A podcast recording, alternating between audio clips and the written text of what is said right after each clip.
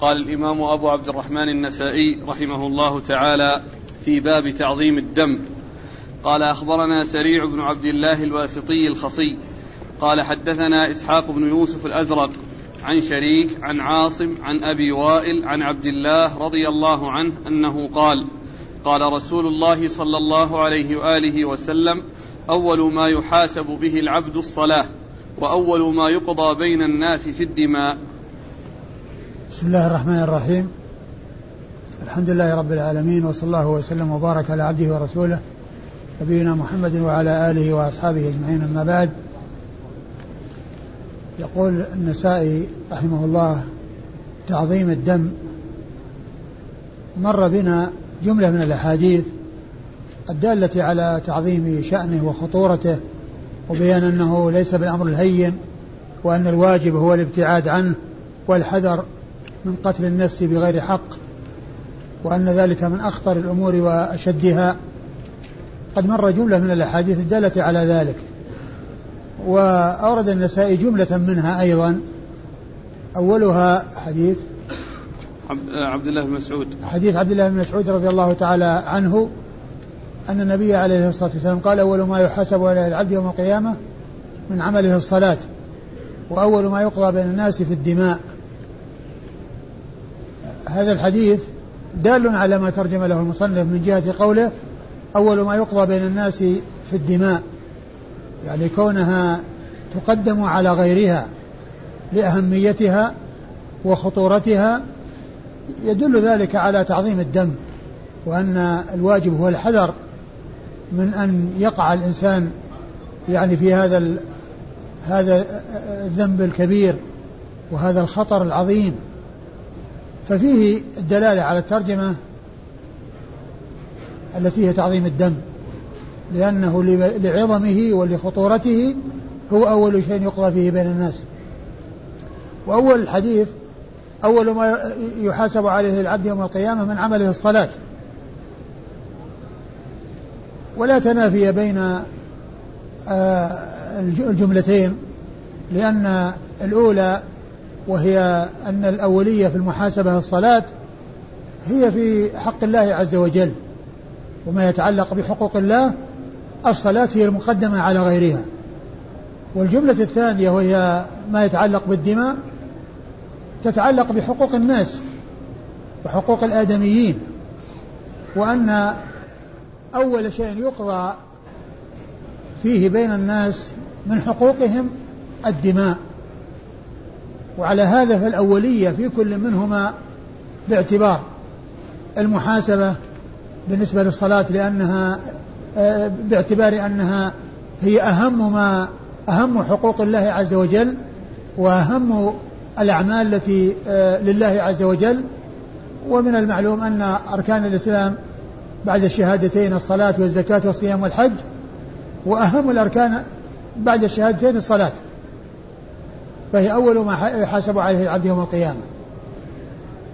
وبالنسبة لحقوق الآدميين أول ما يقضى فيه بين الناس وأول ما تكون المحاسبة بين الناس وأن يقضى لبعضهم على بعض إنما هو في الدماء أي في القتل. كون أحد قتل شخصا عمدا هذا هو الذي آه، أول شيء يقضى به بين القاتل والمقتول. فهذا يدلنا على أنه لا تنافي بين الأولية في كل منهما لأن الأولى مبنية على أن هذه الأولية في حقوق الله وهذه أو الجملة الثانية على الأولية في حقوق الآدميين وأن هذه مقدمة على غيرها في حقوق الله والدماء مقدمة على غيرها في حقوق الآدميين. والسند قال أخبرنا سريع بن عبد الله الواسطي الخصي أخبرنا سريع بن عبد الله الواسطي الخصي وهو صدوق وهو مقبول. وهو مقبول أخرج حديث النسائي وحده. نعم. مقبول أخرج حديث النسائي وحده. عن إسحاق بن يوسف الأزرق. عن إسحاق بن يوسف الأزرق وهو ثقة أخرج له أصحاب الكتب الستة. عن شريك. عن شريك بن عبد الله النخعي القاضي الكوفي وهو صدوق يخطئ كثيرا وأخرج حديث البخاري تعليقا ومسلم وأصحاب السنن الأربعة. عن عاصم. عن عاصم بن بهدلة ابن وهو ابن أبي النجود وهو صدوق له أوهام وحديثه أخرجه أصحاب الكتب الستة وحديثه في الصحيحين مقرون. عن أبي وائل. عن أبي وائل وهو شقيق بن سلمة الكوفي ثقة مخضرم أخرج له أصحاب الكتب الستة. وأبو وائل كنيته وقد اشتهر بهذه الكنية ويأتي ذكره بالكنية أحيانا ويأتي ذكره بالاسم أحيانا ومعرفة كنى معرفة كنى أصحاب الأسماء فائدتها ألا يظن الشخص واحد شخصين فيما لو جاء فيما إذا فيما إذا جاء أبو وائل في إسناد وجاء شقيق بن سلمة في إسناد فإن لا تنافي بين هذا وهذا لأن شقيق بن سلمة هو أبو وائل. فذكر مرة بكنية ومرة بكنيته ومرة باسمه. عن عبد الله وهو ابن مسعود الهذلي صاحب رسول الله صلى الله عليه وسلم وأحد فقهاء الصحابة وحديثه أخرجه أصحاب الكتب الستة. أحسن الله إليك بمناسبة ذكر شريك وعاصم. الإسناد إذا كان فيه راو قيل فيه صدوق يخطئ كثيرا أو صدوق يهم أو صدوق له أوهام. ما منزلة هذا الإسناد؟ ما مرتبته؟ طبعا هو ما جاء الحديث من هذه الطريق وحدها بل جاء من طرق أخرى. ومعنى هذا أن, أن, أن, أن هذا الكلام الذي فيهم من جهة الخطأ في شريك والوهم في عاصم بن بهدلة بن بن ابن نجود وجد يعني طرق أخرى يعني آه تدل على ما دلت عليه هذه الطريق. وعلى هذا فلا يؤثر ذلك لأن هذا يمكن أن أن ينظر فيه لو كان ما جاء إلا من هذا الطريق. لو كان ما جاء إلا من هذا الطريق. ثم لو كان ما جاء إلا من هذا الطريق يعني آه، بعض الرواة تعرف أخطاؤه وتحصر أخطاؤه ويعرف هل هذا مما أخطأ فيه أو هذا مما وهم فيه أو ليس كذلك. لكن هنا لا حاجة إلى البحث في يعني أوهام هذا وأخطاء هذا لأن الحديث جاء من طرق متعددة وفيها وهي وهي دالة على ما دلت عليه هذه الطريقة. يعني صدوق يخطئ كثيرا لا بد من البحث عن أوهامه. عن أخطائه. عن أخطائه. أي نعم. ما هي الكتب التي تعنى بذلك؟ مثل آه، كتب كتاب ابن عدي وكتب الذين يعني يذكرون يعني الأحاديث التي أخطأ فيها ومثل آه، كتاب آه، تاريخ البخاري وهكذا يعني لأنهم يذكرون الأحاديث التي حصل فيها أخطاء. فإن كان هذا الحديث ليس مذكورا أصبح صحيحا. أخذ بكلمة صدوق. نعم. إن, إن لم نجد هذا الحديث مثل الذي نريد تخريجه. أي نعم. يعني هذا هو هو يعني آه، إذا كان الشخص قد حصرت أخطاؤه وليس منها ذلك يعني يعتبر الحديث الذي جاء من طريق من ذلك الطريق وليس من جملة الأخطاء أنه يعول عليه. قال أخبرنا محمد بن عبد الأعلى عن خالد قال حدثنا شعبة عن سليمان قال سمعت أبا وائل يحدث عن عبد الله رضي الله عنه أن رسول الله صلى الله عليه وآله وسلم قال أول ما يحكم بين الناس في الدماء. ثم ورد النسائي حديث عبد الله بن مسعود. وفيه الجملة الثانية أول ما يحكم في بين الناس في الدماء. و وهو كما رأينا جاء من طريق أخرى إلى أبي وائل. إلى أبي وائل عن عبد الله بن مسعود. والإسناد؟ قال أخبرنا محمد بن عبد الأعلى. محمد بن عبد الأعلى الصنعاني. آه، وهو ثقة أخرج حديثه مسلم. و والترمذي في الشمائل. أخرج له مسلم وأبو داود في القدر. مسلم وأبو داود في القدر والترمذي والنسائي والنسائي وابن ماجه. عن خالد. عن خالد بن الحارث البصري وهو ثقة أخرج له أصحاب الكتب الستة. عن شعبة. عن شعبة بن الحجاج الواسطي ثم البصري وهو ثقة أخرج له أصحاب الكتب الستة. عن سليمان. عن سليمان بن مهران الكاهلي الأعمش وهو ثقة أخرج له أصحاب الكتب الستة. عن أبي وائل عن عبد الله. عن أبي وائل عن عبد الله وقد مر ذكرهما. وهذا الإسناد كما نرى يعني رجاله ثقات وليس فيه شريك وليس فيه عاصم بن بهدلة. يعني وإذا فذلك الطريق الذي فيه عاصم وابن بهدلة عاصم بن بهدلة وشريك يعني فيها طرق أخرى جاءت دالة على ما دل عليه. فلا يكون فيه وهم ولا يكون فيه خطأ نعم. قال أخبرنا أحمد بن سليمان قال حدثنا أبو داود عن سفيان عن الأعمش عن أبي وائل عن قال قال عبد الله رضي الله عنه أول ما يقضى بين الناس يوم القيامة في الدماء. ثم ورد النسائي الحديث من طريق أخرى وهو مثل ما تقدم بالنسبة للجملة الثانية.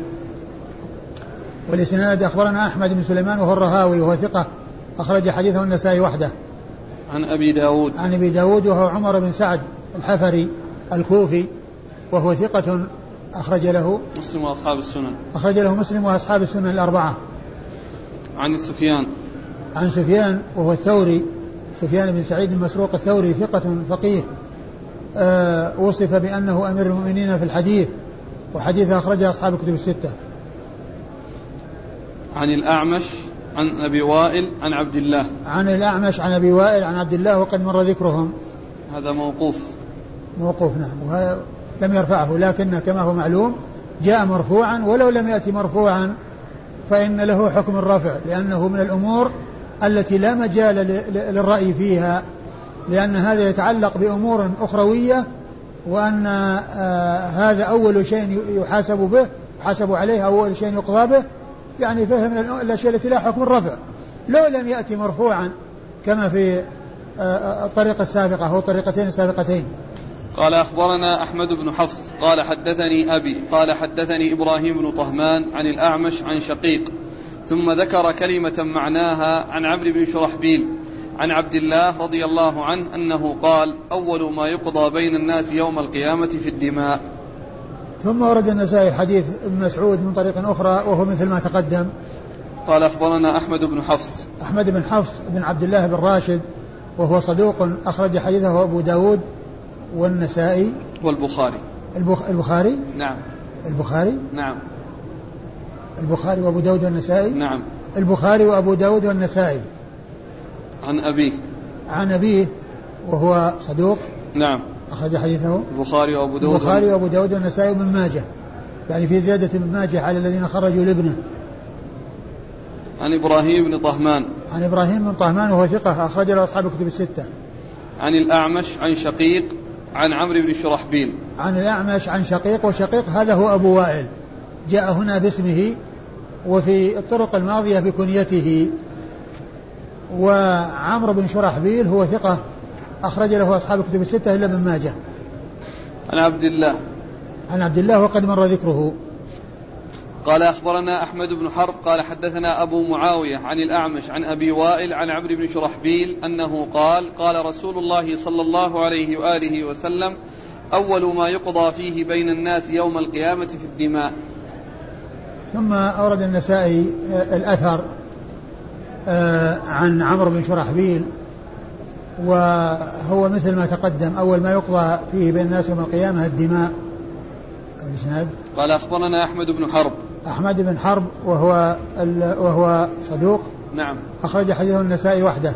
عن أبي معاوية. عن أبي معاوية محمد بن خازم الضرير الكوفي ثقة. أخرج له أصحاب الكتب الستة. عن الأعمش عن أبي وائل عن عمرو بن شرحبيل. عن الأعمش عن أبي وائل عن عمرو بن شرحبيل. وقد مر ذكرهم وهو هنا مرسل. لأن عمرو بن شرحبيل آه، وهو هنا آه، مقطوع. لأنه ما أضافه إلى الرسول صلى الله عليه وسلم. يقال له مقطوع لأن بلى يا شيخ. أضاف إلى الرسول؟ نعم. إذا مرسل. قال قال الرسول صلى الله عليه وسلم؟ نعم. نعم. إذا هو مرسل. لأن التابعي إذا قال قال رسول الله صلى الله عليه وسلم هو مرسل. قال أخبرنا محمد بن العلاء قال حدثنا أبو معاوية قال حدثنا الأعمش عن شقيق عن عبد الله رضي الله عنه أنه قال أول ما يقضى بين الناس في الدماء ثم ورد النسائي الحديث وهو موقوف على عبد الله بن مسعود من طريق أخرى وهو مثل ما تقدم. قال أخبرنا محمد بن العلاء. محمد بن العلاء بن كريب أبو كريب ثقة أخرج حديثه وأصحاب كتب الستة. عن أبي معاوية عن الأعمش عن شقيق عن عبد الله. وقد مر ذكرهم جميعا.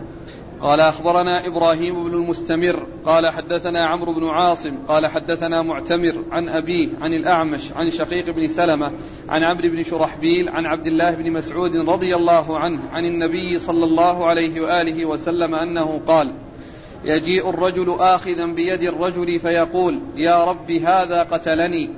فيقول الله له لم قتلته؟ فيقول قتلته لتكون العزة لك. فيقول فإنها لي. ويجيء الرجل آخذا بيد الرجل فيقول إن هذا قتلني فيقول الله له لم قتلته؟ فيقول لتكون العزة لفلان. فيقول إنها ليست لفلان فيبوء بإثمه. ثم أورد النسائي حديث عبد الله مسعود وهو على على وجه آخر يعني في كيفية الفصل والمحاسبة التي تكون لأن الأول فيه أول ما يقضى بين الناس في الدماء وليس فيه ذكر الكيفية التي يكون بها التقاضي عند الله عز وجل. وهذا فيه آه، تقاضي الخصمين عند الله عز وجل.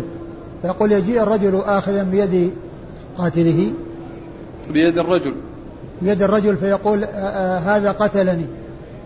فيقول له لما قتلته؟ قال لتكون العزة لك. ثم يجيء فيقول فإنها لي. ثم فيقول فإنها لي. يعني العزة لله عز وجل. من قتل لتكون العزة لله فالعزة لله.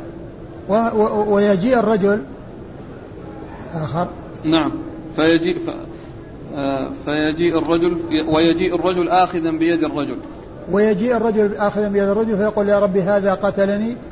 فيقول له لما قتلته؟ قال لتكون العزة لفلان. قال فإنها ليست لفلان. إنها إن نعم. إنها ليست لفلان. إنها ليست فلان أي لي ليست لفلان أي لي لأن العزة لله عز وجل ليست لغيره فيبوء بإثمه لأنه قتله من أجل شخص من الناس أو من أجل حظ شخص من الناس أو فائدة شخص من الناس ولم تكن لله عز وجل ولم تكن عزة لله عز وجل وإنما هي لعزة شخص من الناس فيبوء بإثمه. وهذا هو الذي فيه يعني فيه المؤاخذة لأنه قتله عمدا ولم يكن من أجل الله ولم يكن لله وإنما كان لغير الله. فيبوء بإثمه أي يبوء القاتل بإثم قتله يعني للمقتول. يعني بإثم المقتول أي بإثم قتله إياه. أيوه. قال أخبرنا إبراهيم بن المستمر. أخبرنا إبراهيم بن المستمر وهو صدوق يغرب أخرج له أبو داود والترمذي في الشمائل والنسائي وابن ماجه. صدوق يغرب أخرج حديثه أبو داود والترمذي في الشمائل والنسائي وابن ماجه. عن عمرو بن عاصم. عن عمرو بن عاصم وهو ثقة. صدوق في حفظه شيء. صدوق في حفظه شيء أخرج له أصحاب الكتب. نعم. صدوق في حفظه شيء أخرج له أصحاب الكتب الستة. عن معتمر. عن معتمر بن سليمان بن طرخان التيمي. وهو ثقة أخرج له أصحاب الكتب الستة. عن أبيه عن أبيه سليمان بن طرخان وهو ثقة أيضا أخرج له أصحاب الكتب. عن الأعمش عن شقيق بن سلمة عن عمرو بن شرحبيل عن عبد الله بن مسعود. وقد مر ذكر الأربعة. قال أخبرنا عبد الله بن محمد بن تميم قال حدثنا حجاج قال أخبرني شعبة عن أبي عمران الجوني قال قال جندب حدثني فلان أن رسول الله صلى الله عليه وآله وسلم قال يجيء المقتول بقاتله يوم القيامة فيقول سل هذا فيما قتلني؟ فيقول قتلته على ملك فلان. قال جندب فاتقها. ثم ورد النسائي آه الحديث من طريق شخص لم يسمى ويروي عنه جندب وهو بن عبد الله البجلي و وهو قريب من الذي قبله. يجيء الرجل. يجيء المقتول بقاتله يوم القيامة. أيوة. فيقول سل هذا فيما قتلني. يجيء المقتول آخذا آه، بقاتله يوم القيامة فيقول سل هذا لما قتلني. ف فيقال فيقول قتلته على ملك فلان. قتلته على ملك فلان. هو مثل ما تقدم العزة لفلان في حديث ابن مسعود على أن العزة لفلان على ملك فلان. فيقول قال جند فاتقها. أي اتقي هذه السيئة وهذا الأمر الخطير الذي هو قتل النفس بغير حق الذي هو قتل النفس بغير حق. والإسناد؟ قال أخبرنا عبد الله بن محمد بن تميم. عبد الله بن محمد بن تميم المصيصي وهو صدوق. ثقة أخرج له النسائي. صدوق أخ... وهو ثقة أخرج حديثه النسائي. عن عن حجاج. حجاج بن محمد المصيصي ثقة أخرج له أصحاب الكتب الستة. عن شعبة عن أبي عمران الجوني. عن شعبة وقد مر ذكره عن أبي عمران الجوني وهو عبد الملك بن حبيب وهو ثقة أخرج له أصحاب الكتب. نعم. إلا لا كلهم كلهم؟ أخرج له أصحاب الكتب الستة. عن جندب. عن جندب بن عبد الله البجلي صاحب رسول الله صلى الله عليه وسلم وحديثه أخرجه أصحاب الكتب الستة. أصحاب الكتب؟ نعم. أصحاب الكتب نعم أصحاب الكتب الستة نعم. عن فلان. عن فلان وهو, وهو لم يسمى ولا شك أنه صحابي. لأن لأن الراوي عنه صحابي والصحابة إنما يروون عن الصحابة والصحابة إنما يروون عن الصحابة. قوله بارك الله فيك قال جندب فاتقها. نعم تقيها يعني هذه الخصلة التي هي قتل الشخص بغير حق. قال أخبرنا قتيبة قال حدثنا سفيان عن عمار الدهني. عن سالم بن أبي الجعد أن ابن عباس رضي الله عنهما سئل عمن قتل مؤمنا متعمدا ثم تاب وآمن وعمل صالحا ثم اهتدى. فقال ابن عباس وأنى له التوبة. سمعت نبي سمعت نبيكم صلى الله عليه وآله وسلم يقول يجيء متعلقا بالقاتل تشخب أوداجه دما. فيقول أي ربي سل هذا فيما قتلني. ثم قال والله لقد أنزلها الله ثم ما نسخها. ثم أورد النسائي حديث عبد الله بن مسعود رضي الله عنه. الله بن عباس. حديث عبد الله بن عباس رضي الله تعالى عنهما آه، في قصة آه، آه، في, القتل عمدا وأن وأن عبد الله بن مسعود رضي الله عنه عبد الله بن عباس. عبد الله بن مسعود رضي الله عنه وأن عبد الله. بن عباس رضي الله تعالى عنهما يعني يرى أنه لا توبة له. وأنه آه، يعاقب وأنه يؤاخذ وأنه يدخل النار ويخلد فيها. وجمهور أهل العلم من الصحابة وغيرهم على أن له توبة وأنه إذا دخل النار فإنه لا بد وأن يخرج منها ولا يبقى فيها أبد الآباد كما يبقى فيها الكفار وإنما يخرج منها ويدخل الجنة ولا يبقى في النار إلا الكفار الذين هم أهلها. والذين لا سبيل لهم إلى الخروج عنها ويستدلون على ذلك بأدلة منها قول الله عز وجل إن الله لا يغفر أن يشرك به ويغفر ما دون ذلك لمن يشاء ويغفر ما دون ذلك لمن يشاء. ثم ما جاء في حديث في أحاديث الشفاعة وإخراج من كان في قلبه مثقال ذرة من إيمان. يعني فهذا فهذا كله يدلنا على أن أن أنه لا يبقى في النار إلا الكفار وأنه لا يخلد إلا الكفار. وكذلك أيضا ما جاء في السنة في قصة آه، الرجل الذي قتل مئة نفس وسأل هل له من توبة وقيل له من يحول بينك وبين التوبة من يحول بينك وبين التوبة وأنه آه، يعني ذكر آه، آه، هذا الذي سأله وقال من يحول بينك وبين التوبة آه، أرشده إلى إلى بلد أو إلى مكان فيه ناس صالحون يذهب إليهم ويكون معهم. والحديث معروف أنه مات في الطريق وأنه تخاصمت فيه يعني آه، ملائكة آه، آه، الملائكة يعني هل يكون من أهل- الجنة أو من أهل النار؟ ثم يعني جاءهم أنه يقاس ما بينه وبين أيهما أقرب فوجد إلى القرية التي كان ذهب إليها أقرب فصار بذلك سالما وغانما والمقصود أنه قتل مئة نفس ومع ذلك تاب ويعني قبلت توبته ونفعه ذلك. ف وإذا كانت أم إذا كانت الأمم السابقة وهي أشد من هذه الأمة تكليفا وهذه الأمة يعني خفف عنها فهي أولى يعني بهذا الأمر. أولى بأن يخفف عنها وأن يكون لصاحبها توبة وأن وأنه إذا دخل النار أنه لا لا يخلد فيها أبد الآباد بل لا بد وأن يخرج منها ويدخل الجنة. والآية التي ذكرها أو استدل بها ابن مسعود بن عباس رضي الله تعالى عنهما وهي الآية آية النساء ومن يقتل مؤمنا متعمدا فجزاه جهنم خالدا فيها وغضب الله عليه ولعنه وأعد له عذابا عظيما. قالوا في الجواب عنها أنها أولا آآ آه، أنه إذا كان مستحلا أنها تحمل على أنه إذا كان مستحلا. ومن المعلوم أن المستحل للكبيرة من الكبائر فإنه يكون كافرا باستحلاله باستحلاله لها. فيكون هذا التخليد إذا أريد به الدوام أنه يكون بمعنى الاستحلال. بمعنى أنه مستحل والمستحل كافر يخلد في النار أبد الآباد وقيل إن المقصود يعني من, من ذلك هو أنه أن هذا جزاؤه إن جازاه. أن هذا جزاؤه إن جازاه. يعني إن جوزي وعوقب فهذا جزاؤه. ولكنه يدخل تحت مشيئة الله عز وجل. والله تعالى يقول إن الله لا يغفر يشرك به ويغفر ما دون ذلك لمن يشاء. وقيل أيضا في الجواب عن ذلك أن هذا جاء على وجه التغليظ والتشديد في الأمر وتهويله وتعظيمه وأن الأمر فيه خطير. وبهذا يعني آه، وفقوا بين هذه الآية وبين الآيات الأخرى والأحاديث التي جاءت دالة على أن آه، القاتل لا يخلد في النار وأنه آه، يمكن أن يكون له توبة وأنه يكون له توبة.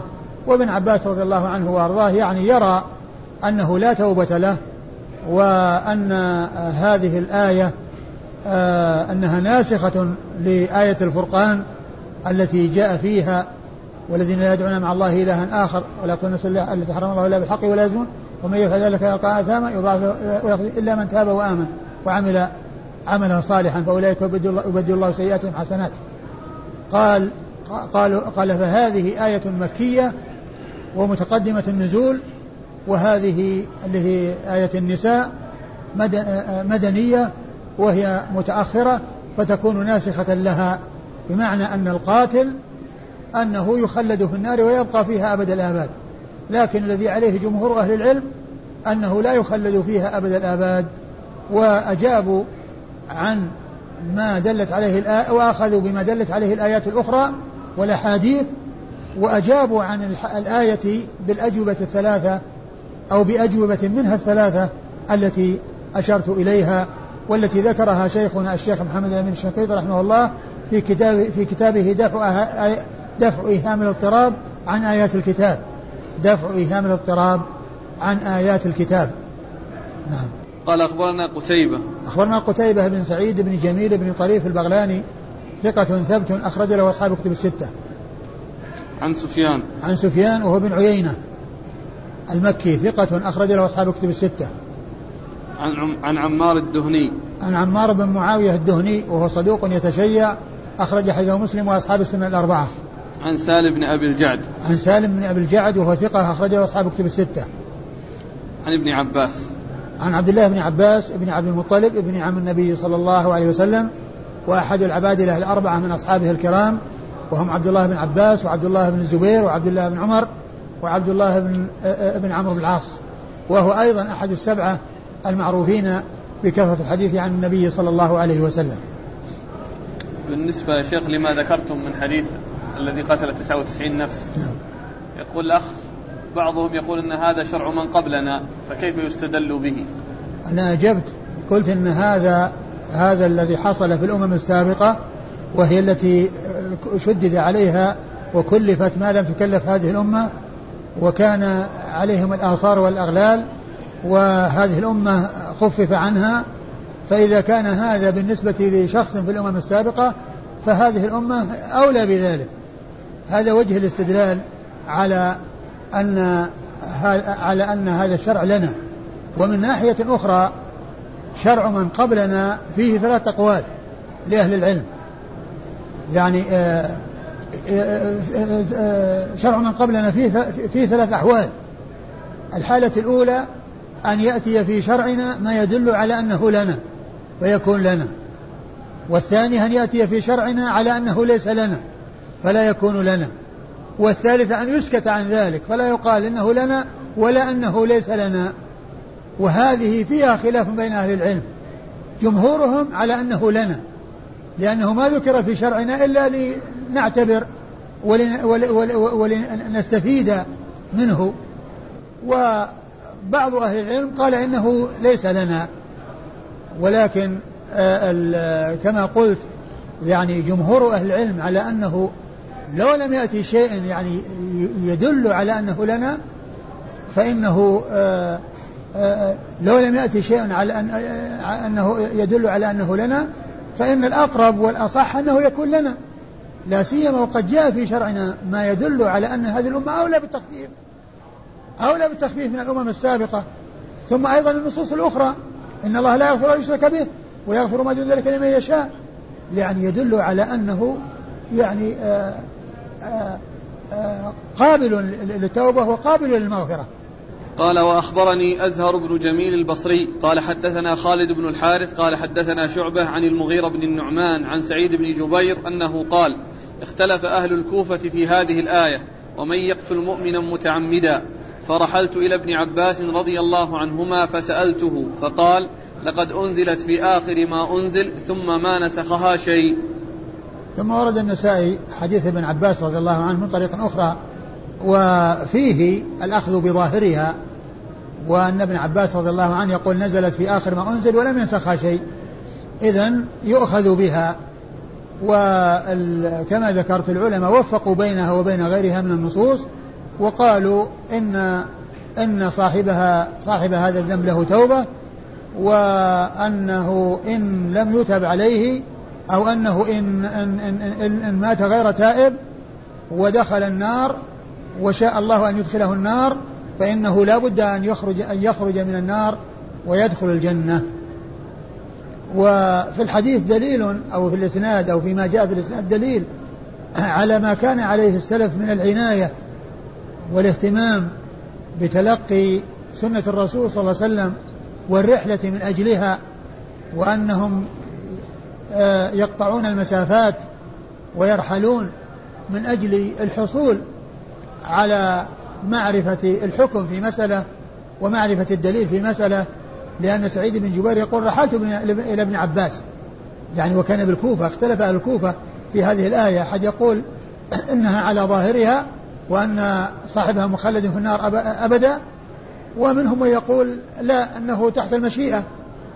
فذهب إلى ابن عباس وسأله فهذه الرحلة الطويلة من الكوفة إلى إلى إلى مكة أو إلى الطائف تدل على ما كان عليه سلف هذه الأمة من العناية بالسنة والرحلة لطلبها ولو كان الذي يرحل فيه مسألة واحدة أو أو حديث واحد. قال وأخبرني أزهر بن جميل البصري. أزهر بن جميل البصري إيش قال عنه؟ صدوق أخرج له البخاري والنسائي. صدوق أخرج حديثه البخاري والنسائي. عن خالد بن الحارث عن شعبة عن المغيرة بن النعمان. عن خالد بن الحارث عن شعبة وقد مر ذكرهما عن المغيرة بن النعمان وهو ثقة أخرج له أصحاب الكتب. إلا النسائي إلا, إلا ابن ماجه. أخرج له أصحاب الكتب الستة إلا ابن ماجه. عن سعيد بن جبير. عن سعيد بن جبير وهو ثقة أخرج له أصحاب الكتب الستة. عن ابن عباس. عن ابن عباس وقد مر ذكره. قال أخبرنا عمرو بن علي قال حدثنا يحيى قال حدثنا ابن جريج قال حدثني القاسم بن أبي بزة عن سعيد بن جبير قال قلت لابن عباس رضي الله عنهما هل لمن قتل مؤمنا متعمدا من توبة؟ قال لا وقرأت عليه الآية التي في الفرقان والذين لا يدعون مع الله إلها آخر ولا يقتلون النفس التي حرم الله إلا بالحق. قال هذه آية مكية نسختها آية مدنية ومن يقتل مؤمنا متعمدا فجزاؤه جهنم. ثم ورد النسائي حديث ابن عباس من طريق أخرى وهو مثل ما تقدم. قال أخبرنا عمرو بن علي. عمرو بن علي الفلاس ثقة أخرج له أصحاب الكتب الستة بل هو شيخ لأصحاب الكتب الستة. عن يحيى. عن يحيى بن سعيد القطان البصري ثقة أخرج له أصحاب الكتب الستة. عن ابن جريج. عن ابن جريج عبد الملك بن عبد العزيز بن جريج المكي ثقة فقيه يرسل ويدلس وحديثه أخرجه أصحاب الكتب الستة. عن القاسم بن أبي بزة. عن القاسم بن أبي بزة وهو ثقة أخرج له أصحاب الكتب الستة. عن سعيد بن جبير عن ابن عباس. عن سعيد بن جبير عن ابن عباس وقد مر ذكرهما. قال أخبرنا محمد بن المثنى قال حدثنا محمد قال حدثنا شعبة عن منصور عن سعيد بن جبير أنه قال أمرني عبد الرحمن بن أبي ليلى أن أسأل ابن عباس رضي الله عنهما عن هاتين الآيتين ومن يقتل مؤمنا متعمدا فجزاؤه جهنم. فسألته فقال لم ينسخها شيء وعن هذه الآية والذين لا يدعون مع الله إلها آخر ولا يقتلون النفس التي حرم الله إلا بالحق. قال نزلت في أهل الشرك. ثم ورد النسائي حديث ابن عباس وهو مثل ما تقدم وفيه بيان أن أنه فسر قوله والذين لا يدعون مع الله إلها آخر ولا يقتلون النفس التي حرم الله إلا بالحق ولا يزنون أنها نزلت في أهل الشرك الذين كانوا مشركين وكانوا يقتلون وكانوا يزنون وأنهم إذا تابوا ودخلوا في الإسلام فإن التوبة تجب ما قبلها والإسلام يجب ما قبله. فيقول أن هذه الآية في أهل الشرك وأنها محمولة على أهل الشرك الذين يحصل منهم مع الشرك القتل والزنا. القتل والزنا. نعم. قال أخبرنا محمد بن المثنى. أخبرنا محمد بن المثنى العنزي أبو موسى ثقة أخرج له أصحاب الكتب الستة بل هو شيخ لأصحاب الكتب الستة. عن محمد. عن محمد بن جعفر الملقب غندر وهو ثقة أخرج له أصحاب الكتب الستة. عن شعبة وهو ابن الحجاج الواسط ثم البصري. عن منصور. عن منصور بن المعتمر وهو ثقة أخرج له أصحاب الكتب الستة. عن سعيد بن جبير عن ابن عباس. عن سعيد بن جبير عن ابن عباس وقد مر ذكره. قال أخبرنا حاجب بن سليمان المنبجي. قال وفيه, وفيه بيان واحد من أهل الكوفة الذي هو عبد الرحمن بن أبي ليلى الذي قال أمرني أن أسأل ابن عباس وأن أهل الكوفة اختلفوا. هنا ذكر واحدا من الذين يعني طلبوا منه ذلك الشيء الذي هو سؤال ابن عباس. نعم. قال أخبرنا حاج بن سليمان المنبجي. قال حدثنا ابن أبي رواد قال حدثنا ابن جريج عن عبد الأعلى الثعلبي عن سعيد بن جبير عن ابن عباس رضي الله عنهما أن قوما كانوا قتلوا فأكثروا وزنوا فأكثروا وانتهكوا. فأتوا النبي صلى الله عليه وآله وسلم قالوا يا محمد إن الذي تقول وتدعو إليه لحسن لو تخبرنا أن لنا أن لما, أن لما عملنا كفارة. فأنزل الله عز وجل والذين لا يدعون مع الله إلها آخر إلى فأولئك يبدل الله سيئاتهم حسنات. قال يبدل الله شركهم إيمانا وزناهم إحصانا ونزلت يا عبادي الذين أسرفوا على أنفسهم الآية. ثم ورد النسائي حديث ابن عباس وفيه بيان التوضيح أنها نزلت في أهل الشرك وذلك أنه جاء جماعة إلى النبي صلى الله عليه وسلم وقالوا أننا عملنا كذا وذكر الزنا وذكر القتل وذكر الانتهاك وهو أن انتهاك لحرمة التوحيد. ف يعني هل لما عملنا كفارة؟ فأن النبي صلى الله عليه وسلم نزلت عليه هذه الآية التي هي والذين لا يدعون مع الله إلها آخر هي آية الفرقان ومعها القتل والزنا. وبعد ذلك جاء بعده إلا من تاب وآمن وعمل عملا صالحا. فهو يوضح ما قاله أولا في الرواية السابقة من أنها نزلت في أهل الشرك وأن المراد بها أهل الشرك الذين هم مشركون وقد حصل منهم في شركهم الزنا وقتل النفس وأنهم إذا أسلموا فإسلامهم يجب ما تقدم ويبدل الله سيئاتهم حسنات فبدل الشرك توحيد وإيمان وبدل الزنا إحصان وبدل ال ال لم يذكر القتل. ولم يذكر القتل نعم. قال أخبرنا حاجب بن سليمان المنبجي.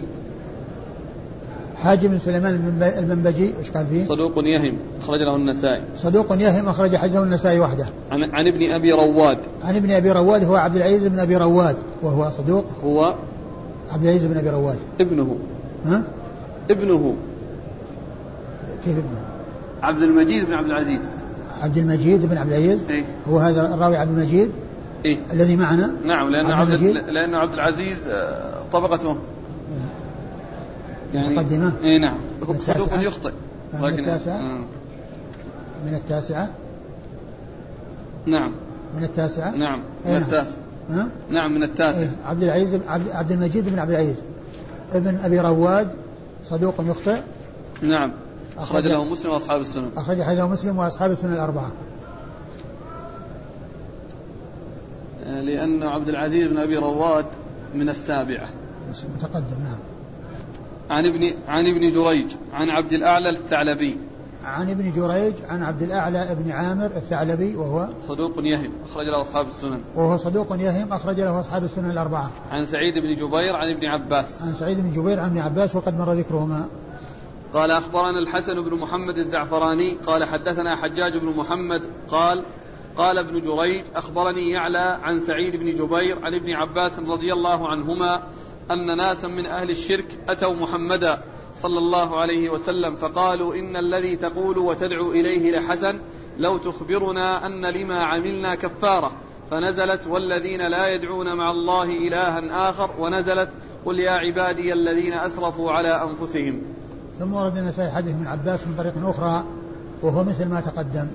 قال أخبرنا الحسن بن محمد الزعفراني. حسن بن محمد الزعفراني ثقة أخرج حديث البخاري وأصحاب السنة الأربعة. عن حجاج بن محمد عن ابن جريج عن يعلى. عن حجاج بن محمد عن ابن جريج وقد مر ذكرهما عن يعلى بن حكيم وهو عن يعلى بن مسلم. يعلى بن مسلم ولا يعلى بن حكيم؟ أنا أخرجته يعلى بن مسلم. يعلى بن مسلم إيش قال فيه؟ يعلى بن مسلم المكي ثقة أخرج له أصحاب أصحاب الكتب إلا ابن ماجه. يعلى بن حكيم الثقفي مولاه المكي نزيل البصرة ثقة من السادسة. أخرج له أصحاب الكتب إلا الترمذي. في بالي أن هذا يعلى بن حكيم لكن يتحقق منه. يتحقق هل هو ابن حكيم ولا ابن مسلم. في بالي أنه هذا اللي هو ابن حكيم. عن سعيد عن ابن عباس. عن سعيد اللي هو بن جبير عن ابن عباس وقد مر ذكرهما. قال أخبرنا محمد بن رافع قال حدثنا شبابة بن سوار قال حدثني ورقاء عن عمرو عن ابن عباس رضي الله عنهما عن إيش؟ شبابة بن سوار عن؟ قال حدثني ورقاء آه. عن عمرو. عن عمرو؟ نعم. آه. عن ابن عباس. أيوه. عن النبي صلى الله عليه وسلم. أنه قال يجيء المقتول بالقاتل يوم القيامة ناصيته ورأسه في يده وأوداجه تشخب دما يقول يا رب قتلني حتى يدنيه من العرش. قال فذكروا لابن عباس التوبة فتلا هذه الآية ومن يقتل مؤمنا متعمدا؟ قال ما نسخت منذ نزلت وأنى له التوبة.